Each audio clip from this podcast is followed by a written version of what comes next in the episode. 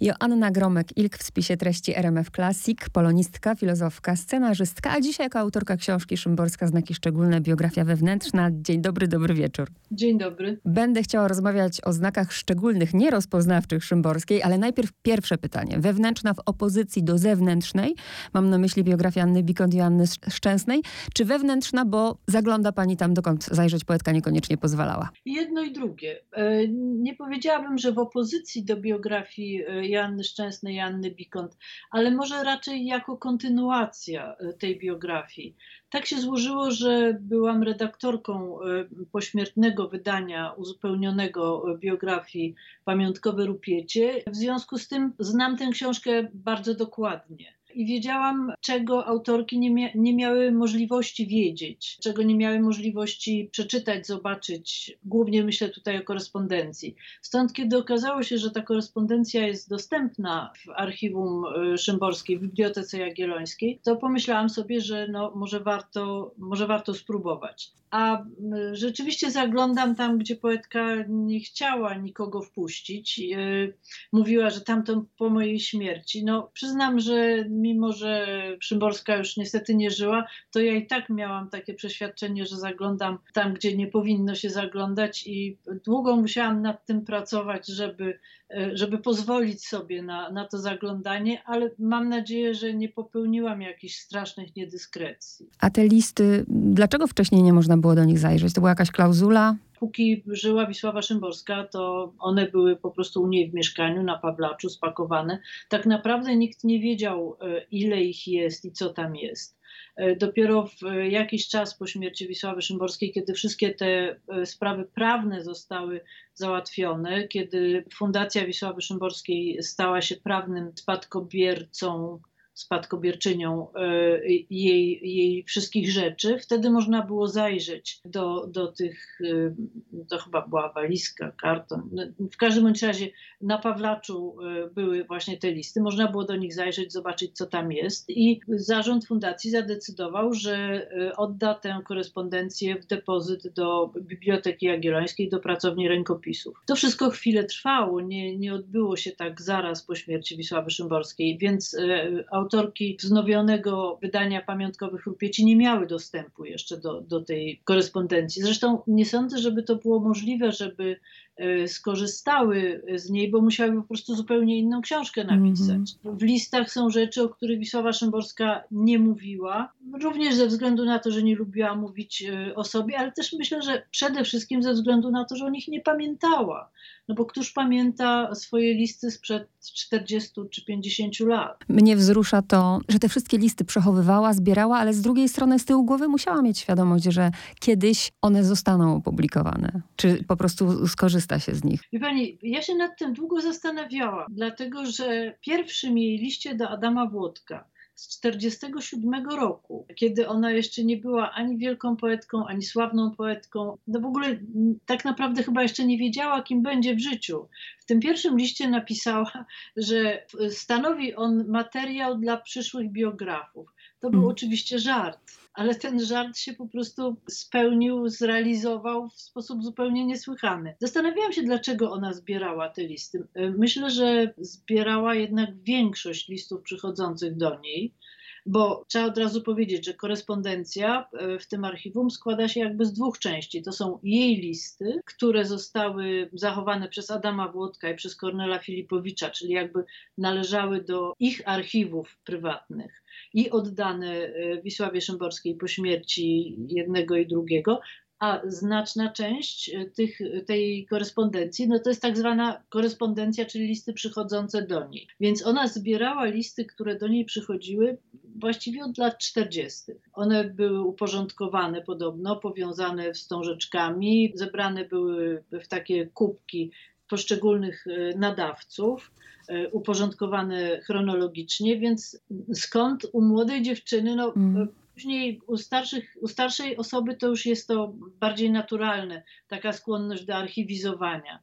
Ale widocznie Rzymborska ceniła, tak sobie tłumaczę, korespondencje i te listy, które dostawała i po prostu zostawiała je sobie. W jej archiwum można zobaczyć, e, w związku z jej pracą w życiu literackim, listy właściwie od nieomalże wszystkich pisarzy polskich. Pani powiedziała, że była redaktorką książki Anny Bikont i Joanny Szczęsnej i że jakby wiedziała, czego tam nie ma. I dwa pytania od razu. Pierwsze, w tej książce skupiamy się głównie na latach młodych, głównie, bo już po Noblu mamy rozdział czwarty, a drugie pytanie, czy pani się właśnie nie bała też trochę, że, że będą porównywać te biografie? Wie pani, e, tego, że będą porównywać, to może się tak bardzo nie bałam. Gorzej się y, obawiałam tego, że popełnię rodzaj plagiatu, to znaczy, że będzie mi brakowało materiału i będę się głównie opierała na tym, co znalazły E, Szczęsna i Bikont, bo one znalazły niesłychane rzeczy. Są wytrawnymi reporterkami, fantastycznie umieją przeszukiwać archiwa. Także ten zebrany przez nie materiał był bardzo, bardzo wartościowy. I obawiałam się, że będę się głównie na tym opierała. Ale w miarę jak zaczęłam czytać e, listy, e, jak zaczęłam rozmawiać z ludźmi, już niestety w znacznie węższym gronie niż, niż Joanna i Ania, nabrałam przekonania, że, ten, że tego materiału jest wystarczająco dużo. Po czym no, pracowałam nad tą książką przez 5 lat. W efekcie myślę, że mogę powiedzieć sobie, że wykorzystałam jakieś 20% tego materiału, który zebrałam. Więc proszę sobie wyobrazić, jak mm. ogromnie dużo można znaleźć, wyczytać w samym tym archiwum. No plus myślę, że jeszcze w wielu prywatnych archiwach różnych osób są listy od Wisławy Szymborskiej i pewnie one w miarę upływu czasu jakoś tam wypłyną, ktoś odziedziczy, ktoś odnajdzie, ktoś będzie chciał sprzedać. W tej chwili listy szymborskiej są w kilku bibliotekach, w Bibliotece Narodowej, w Książnicy Pomorskiej, w Bibliotece Wiadrina, więc jest trochę tego materiału. Naprawdę materiału nie brakuje. Tu słuchaczom I... też dopowiadam, że tych 20% to prawie 640 stron. No więc właśnie, no więc właśnie. I to jest też powód, dla którego zatrzymałam się na Noblu. No bo po prostu ta książka byłaby no już za duża. Trudno byłoby mi zapanować nad taką ilością materiału. Poza tym wydaje mi się, że y, książka Michała Rusinka, napisana kilka lat temu, obejmująca okres od Nobla właśnie, od czasu, kiedy został sekretarzem Wisławy Szymborskiej, jest fantastycznym, osobistym świadectwem, którego no, ja w żaden sposób nie przebiję, bo nie miałam e, tak bliskiej relacji z Szymborską, e, więc e, po prostu nie było sensu pisać o tym, o czym napisał dużo lepiej niż ja potrafię Rusinek. Wydaje mi się, że każdy, kto miałby ochotę dowiedzieć się, jak układało się życie Szymborskiej po Noblu, to powinien sięgnąć po jego książkę. Tym bardziej, że jest to książka naprawdę bardzo osobista i no, niesłychanie ciepła, bardzo emocjonalna. Dla mnie to była bardzo ważna książka. Ja też przyznaję, że interesując się no, w ogóle no, po Noblu, to już chyba nawet jeżeli ktoś nigdy nie czytał wiersza Szymborskiej, to wie, kto to jest Szymborska i ma takie ogólne pojęcie, bo Szymborska w pewnym momencie stała się, ja nie chcę powiedzieć celebrytką, ale po prostu no, popularna o, w, taki, w takim znaczeniu. Wszyscy kojarzyli twarz Szymborskiej, a z pani książki niektóre rzeczy mnie bardzo zaskoczyły, dojdę do nich właśnie, o których nie wiedziałam, a wydawało mi się, że już tyle czytałam, że już tyle wiem.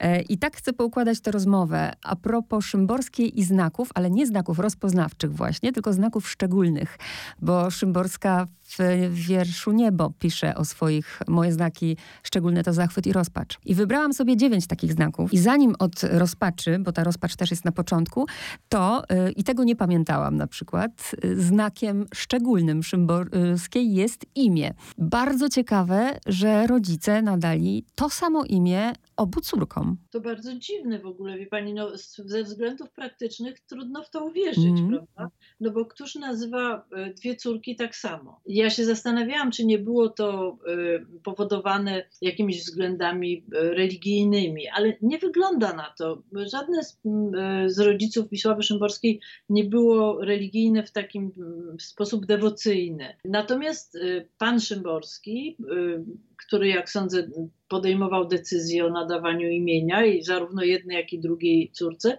miał upodobanie do imion staropolskich.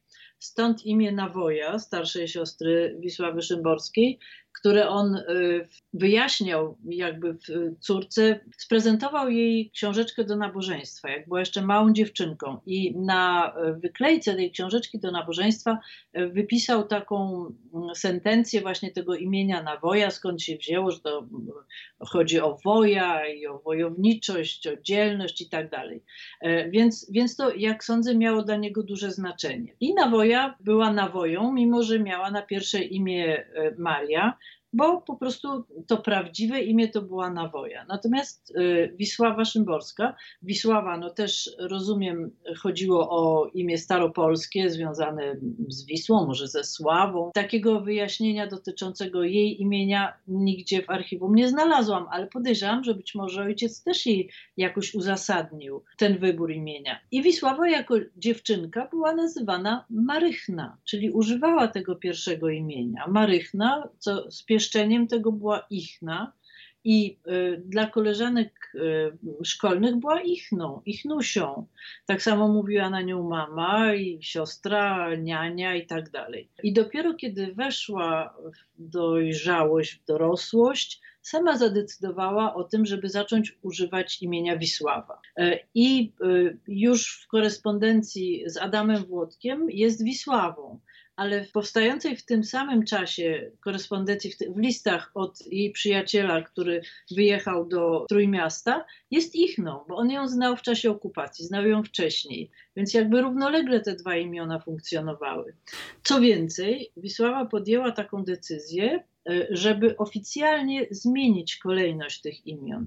I bodajże w 1971 roku wystąpiła do Urzędu Stanu Cywilnego z takim wnioskiem, o, z prośbą o zmianę kolejności imion i rzeczywiście miała już wtedy e, w dokumentach Wisława Maria Szymborska. Jak przeczytałam, że w 71 to też zaskoczyło mnie to bardzo, bo pomyślałam, po co? W sumie mogłaby już funkcjonować, prawda? W dokumentach często tak jest, że ktoś funkcjonuje, czy w twórczości inaczej, a jednak w dokumentach pozostaje, a jednak było to dla niej na tyle ważne, że zmieniła to oficjalnie. Tak, właśnie też się zastanawiałam, dlaczego to zrobiła. Tym bardziej, że wiem z kolei od Michała Rusinka, że w sytuacjach, kiedy chciała zachować anonimowość, na przykład zamawiając pizzę, zamawiała ją jako Maria Włodek.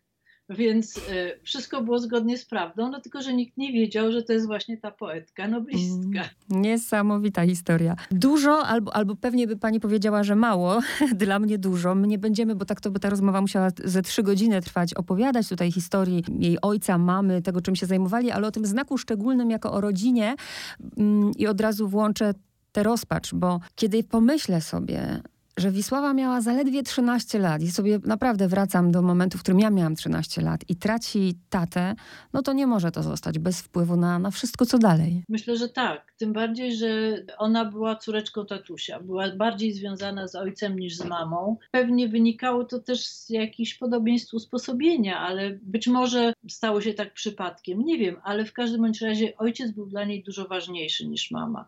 Jak sama mówiła e, Szczęsnej i Bikont, mama była od mycia szyi, pilnowania odrabiania lekcji, rośnięcia, e, zdrowego odżywiania się. Natomiast tata był od żartów, od lektury, od poważnych rozmów. Tata uczył ją poczucia humoru, jeśli można tak powiedzieć. Myślę, że to jest skarb, który jej podarował i który towarzyszył jej przez całe życie i w tym życiu bardzo pomagał. Więc e, sądzę, że tej trzynastoletniej dziewczynce rzeczywiście świat się zawalił. Ale trudno znaleźć w ogóle jakiekolwiek ślady tego. Czy w jej listach, czy w jej rysunkach z, z, tego czasu, które się zachowały, czy w czymkolwiek. Myślę, że ona musiała sobie ten ból jakby zostawić na później. To chyba jest taki mechanizm psychologiczny, że jeżeli człowiek sobie nie radzi z czymś, to, to gdzieś to głęboko chowa, żeby poradzić sobie później. I ona wiele, wiele lat później napisała taki piękny wiersz o utracie rodziców i o tym, jak w wyobraźni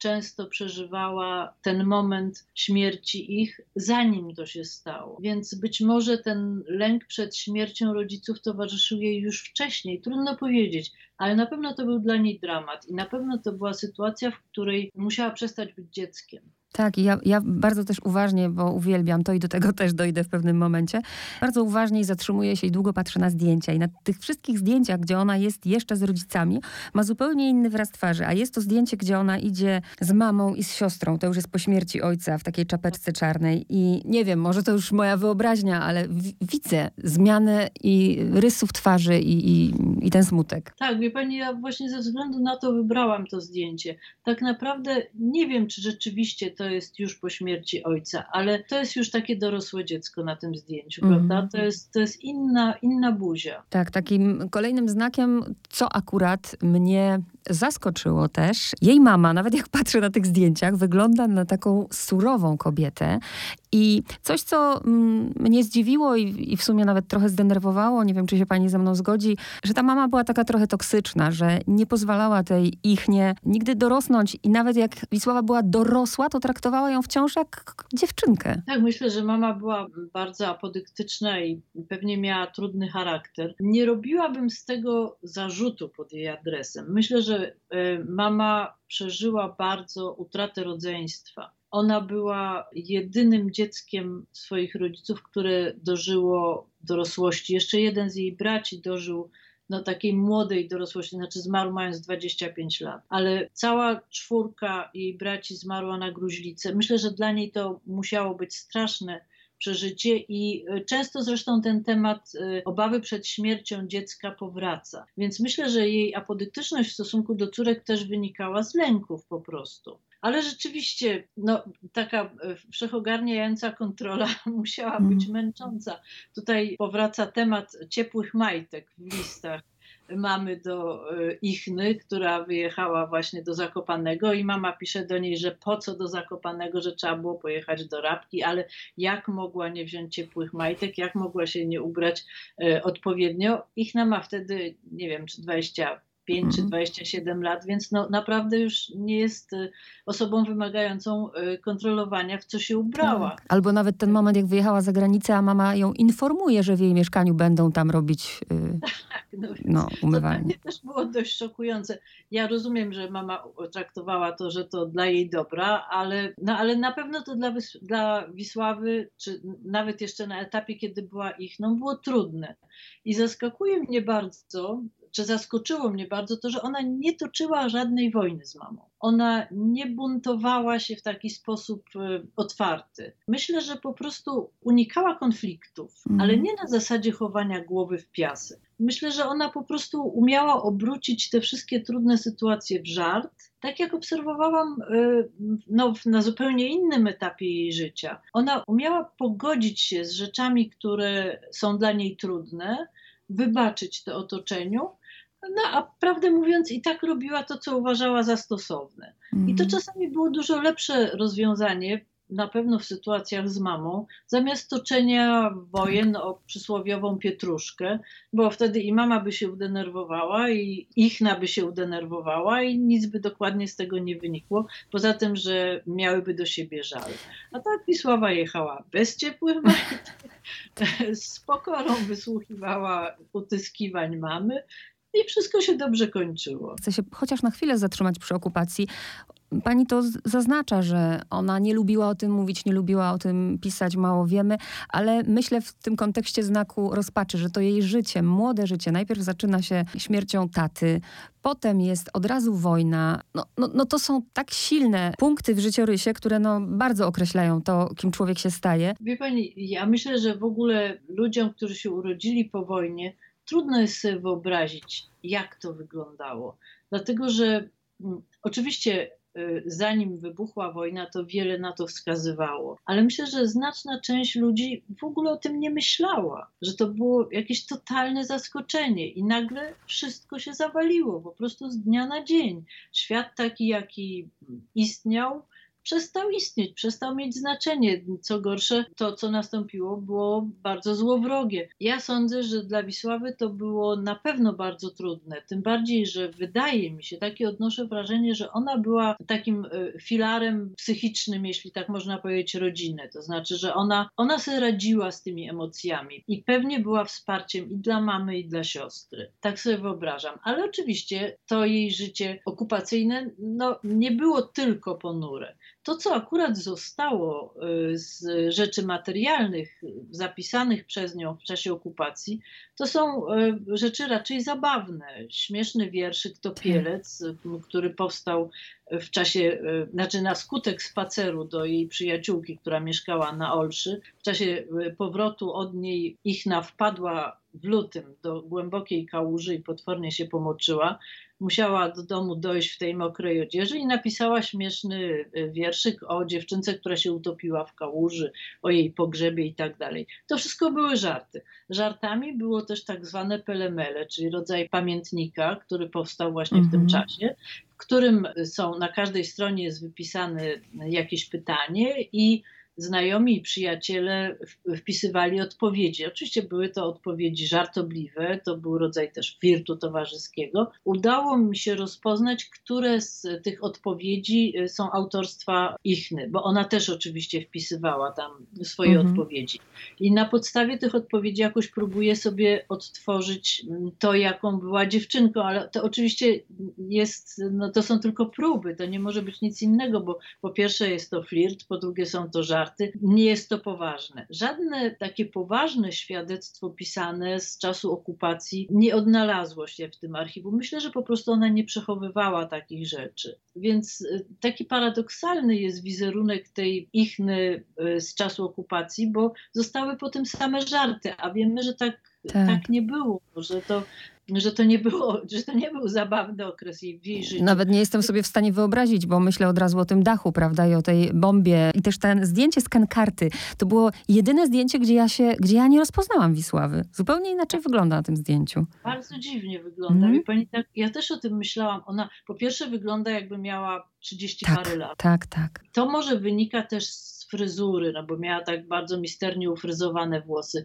ale być może też wynika z tego, że prawdopodobnie e, fotografie były robione w urzędzie, więc być może ona była taka spięta. No, bardzo to jest to zdjęcie jest rzeczywiście niepodobne do jej mhm. zdjęć zrobionych kilka lat później, jest dużo, dużo poważniejsze. Celowo nie zaczęłam, bo ktoś mógłby, słuchając nas, pomyśleć, no jaka ta redaktorka dziwna nie zaczęła od znaku szczególnego Szymborskiej od poezji. Ja właśnie nie zaczęłam celowo, bo to nie jest książka o jej poezji, chociaż tej poezji tu jest dużo, ale to jest książka o niej, o jej znakach szczególnych. Poezja oczywiście, że jest tym znakiem najważniejszym, e, bo w niej jakby znajdujemy całą Szymborską i to, kim była, ale nie wiem, czy wszyscy wiedzą, że Szymborska tak naprawdę szukała swojej drogi i zaczynała od prozy. Tak, oczywiście, że tak. Ja myślę, że mało kto od początku wie, że chce być poetą. Być może są tacy poeci, ale, ale Wisława na pewno nie była e, taką osobą. Myślę, że jej okres takiego dokonywania wyboru to też był bardzo trudny czas dla niej. Nie miała już oparcia w ojcu. E, natomiast miała potworny, silny napór e, rzeczywistości, która no, w czasie okupacji nie była taka znowu przyjemna. Trzeba było pracować, trzeba było zarabiać. One przecież nie miały kompletnie żadnych e, e, środków utrzymania. Przed wojną, jeszcze zanim wybuchła wojna, e, miały środki z wynajmu mieszkań w kamienicy. Mama Wisławy Szymborskiej była właścicielką kamienicy. To nie były pewnie specjalnie duże pieniądze, ale pozwalały im żyć. No, natomiast później kamienica w czasie okupacji przeszła pod zarząd okupanta administracji niemieckiej. One nie miały żadnych dochodów. Żyły sprzedając na dworcu, utrzymywały się ze sprzedaży ciast i nugatów E, na dworcu, Wisława pracowała jako urzędniczka na kolei. Więc dokonanie życiowego wyboru drogi życiowej niewątpliwie było związane też z tym, że musiała z czegoś się utrzymać, z czegoś żyć. W takiej sytuacji decyzja, czy będę poetką, czy będę na przykład graficzką, na co też miała duże szanse, prawda, bo miała mm -hmm. fantastyczny talent y, plastyczny, no to, to były strasznie trudne decyzje. I rzeczywiście, gdyby myślała o pisaniu tak na poważnie, jako źródle utrzymania, na pewno łatwiej byłoby się jej utrzymać y, pisząc prozę. Ale jak sama powiedziała, ona nie miała ucha do prozy. I tak tę prozę skracała, skracała, skracała, kondensowała, aż wyszedł wiersz. Mm -hmm. I teraz przejdę do znaku szczególnego, bo uważam, że koniecznie trzeba powiedzieć, bo to jest znak mężczyzna, czyli mężczyźni w jej życiu. Było ich kilku, ale wiadomo, że powiemy o dwóch najważniejszych. Y, I tu przy debiucie też pojawia się Adam Włodek, jej, chciałam powiedzieć pierwsza, to jedyny mąż, bo przecież to do jego rąk trafia y, pierwszy wiersz y, Wisławy Szymborskiej. To jest niesamowite, że małżeństwo im się nie udało. Najprawdopodobniej ja się nie dziwię w sumie Szymborskiej, bo tu można zdradzić, że pan Włodek no, nie był zbyt wiernym mężem, ale co jest niesamowite, że oni po rozwodzie przez całe życie się przyjaźnią. Nawet bym powiedziała, że to że to jest jak brat i siostra. O. Tak, wie pani, to, to jest rzeczywiście niezwykła przyjaźń. Ja się złapałam na tym, czytając korektę książki, że powtarza mi się takie sformułowanie, była w przyjaźni z nim, ale też z innymi osobami do końca ich życia. Ona była po prostu niezwykle wierna w przyjaźni. Oczywiście, że to jest zaskakujące, że z byłym mężem była w przyjaźni, ale była również w przyjaźni e, z byłymi kochankami, tak. nawet jeżeli te związki się nie udawały, i była w przyjaźni z różnymi osobami, z którymi zaprzyjaźniła się w młodości. Więc to, to jest zupełnie niezwykła cecha charakteru, jak sądzę. Tak. Bardzo rzadka. Ona, e, jak powiedziała mi jedna z jej zaprzyjaźnionych osób. Wisława nie była w przyjaźni cukierkowa. Nie oczekiwała, że wszystko będzie piękne, słodkie, e, wszystko się będzie udawało. Wybaczała ludziom ich błędy, wybaczała nawet czasami różne poważne rzeczy, bo po prostu była lojalna. To zrobiło też na mnie wrażenie, jak, e, bo Kornel Filipowicz z kolei zarzucał jej, to jest tam taki fragment, że on był wściekły, nawet jej tam powiedział, że jak orbity krążą ci, ci byli faceci koło niej, ale to też świadczy właśnie, jaka, e, jaka ona była, że ci ludzie chcieli być blisko. A wracając jeszcze do Włodka, jest tam taki fragment, jak ona mm, pisze listy i do mamy, i do niego. I nagle się okazuje, że to do niego jest e, w tym liście otwarta, bo mamy nie chce martwić. W mam, jeżeli chodzi o mamę, no to przybiera znów jakąś maskę, a przy nim nie robi tego. Tak, Adam Włodek był jedynym właściwie z jej korespondentów, przed którym niczego nie kryła. To mnie bardzo zaskoczyło, bo e, kiedy przeczytałam korespondencję z Filipowiczem, to czytając ją myślałam sobie, że no mój Boże, największa miłość jej życia, mężczyzna który wywarł na nią ogromny wpływ, ona zresztą na niego też. Byli przepiękną parą, ale ta korespondencja to jest teatr. To jest zabawa. Oczywiście w ich rozmowach, ich byciu na co dzień, no nie było takiej maski, ale w listach jest. To jest wielka literatura, to się wspaniale czyta, ale ja bym nie chciała dostawać takich listów od mężczyzny swojego życia. Listów, w których opowiadałby mi, nie wiem, o tym, jakie złowił ryby, albo nie ma tam.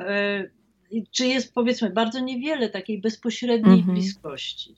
Natomiast w listach do Adama Włodka Wisława Szymborska odsłania się, wydaje mi się, prawie całkowicie, a nawet robi coś, co jej się niezwykle zdarza rzadko, to znaczy czasami narzeka. Zwierza mu się z, ze swoich obaw, lęków, szczególnie w początkowym okresie ich związku, właśnie też ze względu na to, że straciła pracę, pisze nasz byt taki niepewny, jak sobie z tym poradzimy.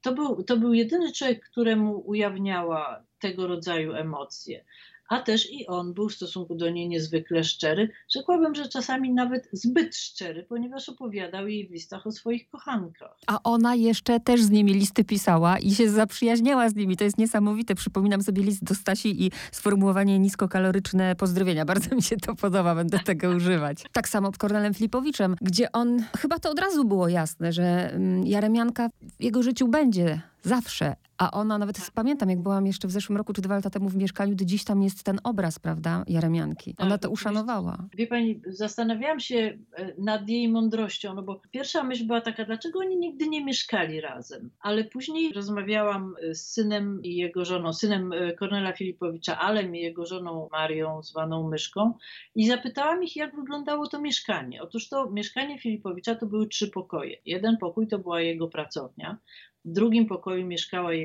mama, no póki żyła, ale to, to trwało chwilę, prawda, od, od początku znajomości Wisławy z Kornelem. A trzeci pokój to była pracownia Marii Jaremy, zachowana w takim stanie, w jakim została po jej śmierci, po jej tragicznej śmierci. Ona zmarła młodo na białaczkę. Być może, gdyby tak się nie stało, to, to małżeństwo Filipowicza z Jaremianką nie byłoby tak dobre, jak było w efekcie. Oni byli bardzo niezależni, to był mhm. trudny związek.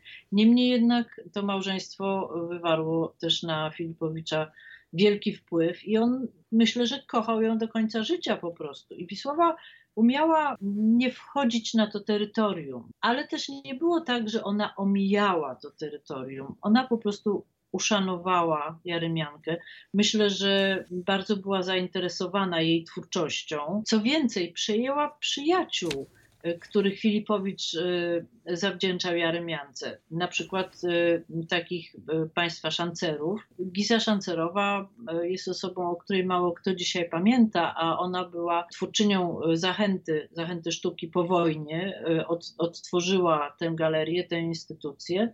Niestety musiała wyemigrować w 1968 roku, po 1968 roku, ponieważ była Żydówką. Ale właśnie Giza Szancerowa umożliwiła, no, trudno powiedzieć debiut, ale poważny występ Jaremianki na wielkiej wystawie mm. i Filipowicz zachował przyjaźń z nią ze względu na właśnie swoją żonę.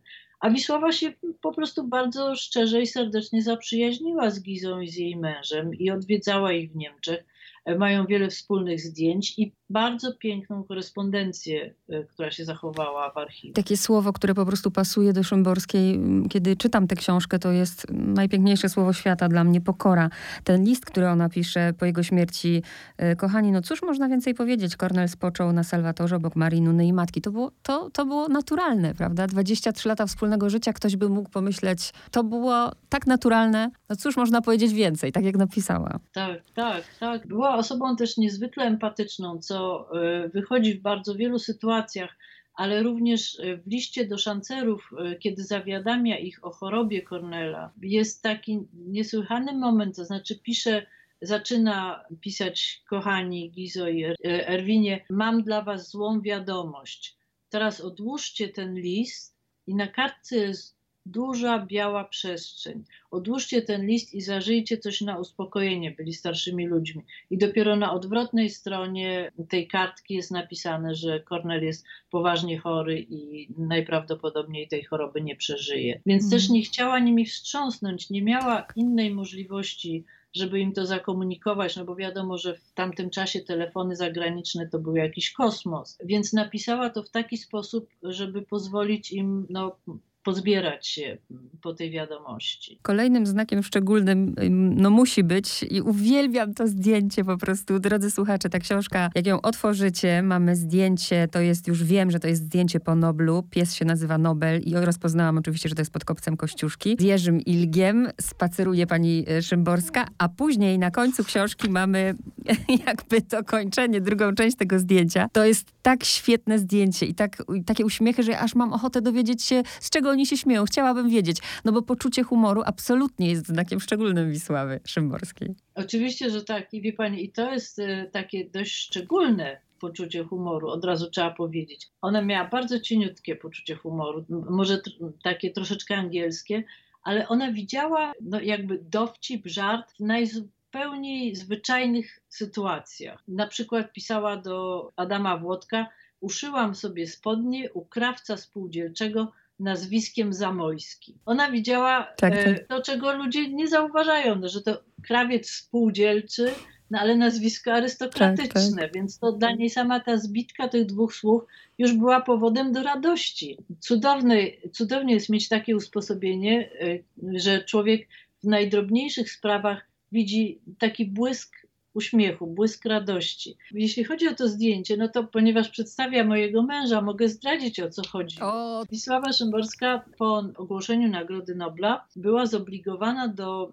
wzięcia udziału w sesji fotograficznej na użytek e, właśnie e, Akademii Szwedzkiej. I przyjechała ją fotografować młoda fotografka Maria Sederberg, e, o której wtedy niewiele wiedzieliśmy, a Wisława kompletnie nic nie wiedziała.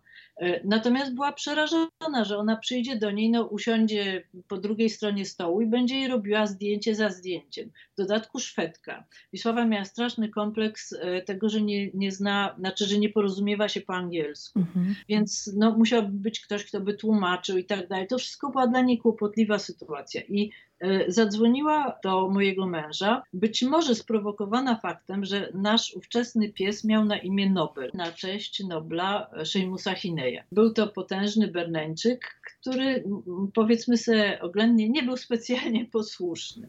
E, I Wisława doszła do wniosku, że może na spacer z tym Noblem wziąć tę Szwedkę. Chodziło o to, żeby Szwedkę wyprowadzić na spacer. I e, pojechali pod kopiec Kościuszki, szli aleją Waszyngtona. Była piękna piękna e, jesień. E, pies sobie biegał, ale taki pomysł się zrodził, żeby pies podał łapkę. Łapkę, żeby Nobel podał e, Wisławie Szymborskiej łapkę, ale pies za nic nie chciał tej łapki podać, więc e, powstało kilkadziesiąt zdjęć, zanim udało się psa sprowokować do tego, żeby podał łapkę. I to jest właśnie powód, dla którego Wisława się tak strasznie śmiała, bo nagle pies znalazł się w centrum uwagi fotografki i w ogóle wszystkich. I z niej spadła, spadła ta sytuacja, że ona jest najważniejsza. Pies był najważniejszy.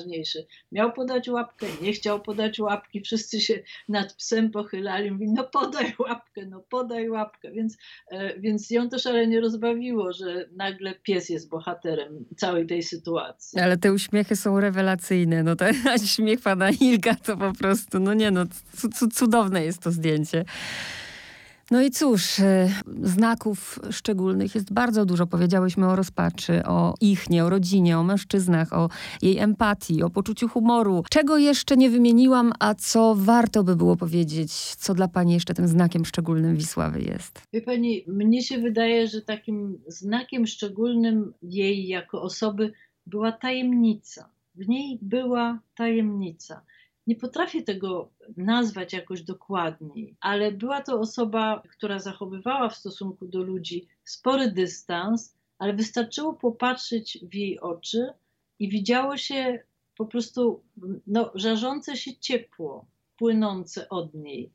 Więc zastanawiałam się, jak to jest, jak to się dzieje, że ktoś ma tyle dobrych uczuć do ludzi, a jednak zachowuje spory dystans. I to właściwie ta tajemnica sprowokowała mnie do tego, żeby się w ogóle zająć, zająć pisaniem tej książki. Wiedziałam, że tajemnicy nie odkryję, ale udało mi się rozwiązać kilka zagadek jej życia. Myślę sobie, że istnienie tych zagadek i tej tajemnicy to jest taki temat, który właściwie jest jakby samograjem. No, każdy ma w życiu jakieś tajemnice, jakieś zagadki, jakieś niewyjaśnione sytuacje, ale tym, co ja odkryłam w jej życiu, to były pokłady bardzo dobrych, ciepłych uczuć w stosunku do ludzi, wyrozumiałości, empatii, też takiej nadziei, że wszystko będzie dobrze, e, mimo poczucia tragiczności losu. No miała w sobie po prostu jakiś taki wewnętrzny żar. Mm. Być może jakimś elementem tego wewnętrznego żaru był eros też o czym no, z różnych powodów oczywiście mało kiedy się mówiło, ale Wisława Szymborska jest autorką przepięknych wierszy miłosnych. One się nie brały z medytacji. Dla niej Eros był ważny w życiu. Tak. Myślę, że warto sobie zdać z tego sprawę, że, że była to osoba gorącego serca. Ja też celowo, bo ktoś y, też może słuchając pomyśleć, mój Boże, w ogóle nie poruszyła najważniejszego znaku Nobla. A ja celowo tego nie zrobiłam, bo mam wrażenie, że właśnie Szymborską znamy najbardziej i najwięcej o niej wiemy. I o tym, że, że właśnie, jak to się mówi, że dla niej y, był tragedia sztokholms, sztokholmska, tak? To już sobie doczytacie, drodzy słuchacze, w książce. Ja też dziękuję pani za ten rozdział, bo tu się muszę przyznać bez bicia, że jak byłam młoda, chociaż dalej jestem młoda, no ale już po 40, ale jak byłam gdzieś tam, nie wiem, miałam 19-18 lat, to pamiętam, że zdarzyło mi się ocenić y, Wisławę Szymborską, czego się dzisiaj bardzo wstydzę. Mam na myśli ten rozdział, o którym pani pisze, właśnie tego, tego jej wyboru politycznego w pewnym momencie życia. A dzisiaj, jak jestem starsza, ja to absolutnie rozumiem, naprawdę. I też dziękuję, że pani jakby nie, unikała tego tematu, tylko napisała jak było, po prostu. Wie pani, napisanie tego rozdziału kosztowało mnie bardzo wiele, dlatego że nie chciałam unikać prawdy, ale nie chciałam też jej oceniać. Bardzo długo musiałam się nad tym zastanawiać i nie tylko myśleć, ale też jakby spróbować się wczuć w jej życie na tym etapie, żeby zrozumieć, dlaczego tak się stało. Bo dla mnie taki wybór no, był czymś absolutnie obcym. Trudno mi było sobie w ogóle z nią skojarzyć taką możliwość, żeby wybrać stalinizm. Mhm. No ale e, bardzo szybko zdałam sobie sprawę z tego, że po pierwsze nie był to taki świadomy wybór, dlatego że ona nie do końca wiedziała, na co się decyduje. Dobrze jest e, oceniać po latach, prawda, kiedy już wiemy, co z tego wynikło, ale w momencie, kiedy ona zaczynała pisać e, w gazecie, no socjalistycznej, bo innej nie było, to wcale nie wiedziała, co będzie dalej. Myślę, że niewiele wiedziała też na temat zbrodni stalinizmu, bo to też dopiero ładnych parę lat później w Polsce zaczęła być wiedza powszechna. Poza tym, jak ona sama powiedziała, nie wiedzieliśmy, bo nie chcieliśmy wiedzieć. a nie chcieliśmy wiedzieć, no jeśli chodzi o nią. Myślę, że to wynikało również z tego, że ona nagle dostała możliwość i szansę pracy pracy w gazecie, pracy w języku, robienie tak. czegoś, co ją interesowało. I no, dlatego się teraz jej nie dziwię zupełnie, tylko mówię, trzeba było dorosnąć do tego, żeby to zrozumieć. Nie, dojście do tego też zajęło naprawdę parę miesięcy. Mhm. Wątków, Boże, tu się otwierają kolejne wątki i, i herbertowski wątek, ale to już nie będę nawet zaczynać. Myślę o tej pokorze. Cały czas mi ta pokora, pokora, nawet, nawet chyba to absolutnie włączę jako jej, jako znak szczególny, bo myślę, że ta pokora nie dość, że była całe życie, to była też przed śmiercią, bo Szymborska umiera świadomie. Tak, to jest cudowne móc przeczytać, to przeczytałam to w książce Michała Rusinka. Powiedział mi też o tym pan Janusz, tak zwany Januszek, przyjaciel Wisławy Szymborskiej, e, Jan Sztępiński, że ona powiedziała, że miałam szczęśliwe, dobre życie. To jest cudowne, że ktoś, kto przeżył tyle tragicznych momentów, może pod koniec życia powiedzieć, że miał życie szczęśliwe, dobre, spełnione. No oczywiście nie każdy dostaje Nobla, prawda? I no, każdy, kto go dostał, chociaż nie wiem, być może wcale nie każdy, kto dostał Nobla, czuje się spełniony, ale ona czuła się spełniona. Nie oczekiwała od życia zbyt wiele, a życie obdarowało ją i szczęściem, i radością, i dużą ilością śmiechu, zabawy, no ale oczywiście również i, i wieloma dramatami. Teraz mi się przypomina, bo to było chyba w jej, bo patrzę na okładkę i na ten stoliczek i papieros i tam jak ona mówi o tym, że w najlepszym wypadku po śmierci będzie podpisywać dedykację, tak? tak, no to Michał Rusinek w mowie pośmiertnej przywołał taki, taki właśnie jej e, bon mot, że jeżeli istnieje piekło, to będzie siedziała przy stoliczku i wypisywała w książce Wisława Szymborska.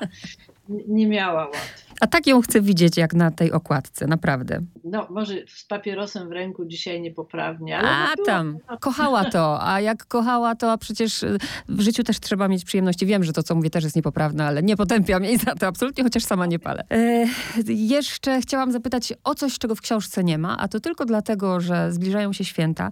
Ja wiem, bo w momencie, kiedy ona wychodziła za Włodka, tam jest ten fragment o, tym, o tej religijności, o tym, dlaczego jej daleko było do, do wiadomo, takiego katolickiego, mm, tradycyjnego podejścia, ale jestem ciekawa, czy pani w ogóle ma taką wiedzę, bo zbliżają się święta, więc ten wątek chciałam wykorzystać.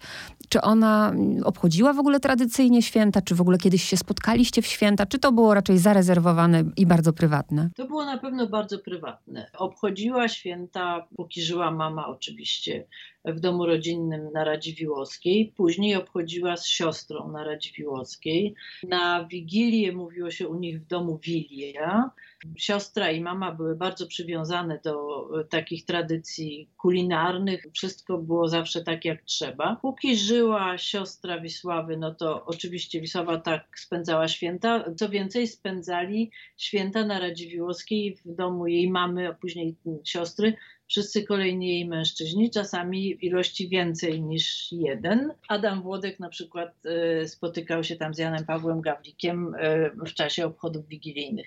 Natomiast kiedy Wisława związała się z Kornelem Filipowiczem, spędzała święta z nim, i z siostrą pewnie też. A po jego śmierci, o ile wiem, odwiedzała państwa Pindlów, którzy się opiekowali siostrą Wisławy Szymborskiej, mieszkając po sąsiedzku i z nimi spędzała e, jakiś tam czas w czasie świąt, ale tylko w taki sposób je obchodziła. Po śmierci Filipowicza spędzała zarówno święta, jak i Sylwester e, samotnie bo, no bo po prostu ten czas to był czas za, zastrzeżony dla rodziny i myślę, że chciała w ten sposób podkreślić, czy może podkreślić to jest niedobre słowo, ale po prostu nie miała już wtedy rodziny, mm -hmm. więc spędzała ten czas samotnie. Samotność była zresztą też jednym z jej znaków. Tak. Szczególnych. Ona kochała samotność, dobrze się czuła w samotności, potrzebowała tej samotności, więc nie sądzę, żeby była bardzo nieszczęśliwa w te święta,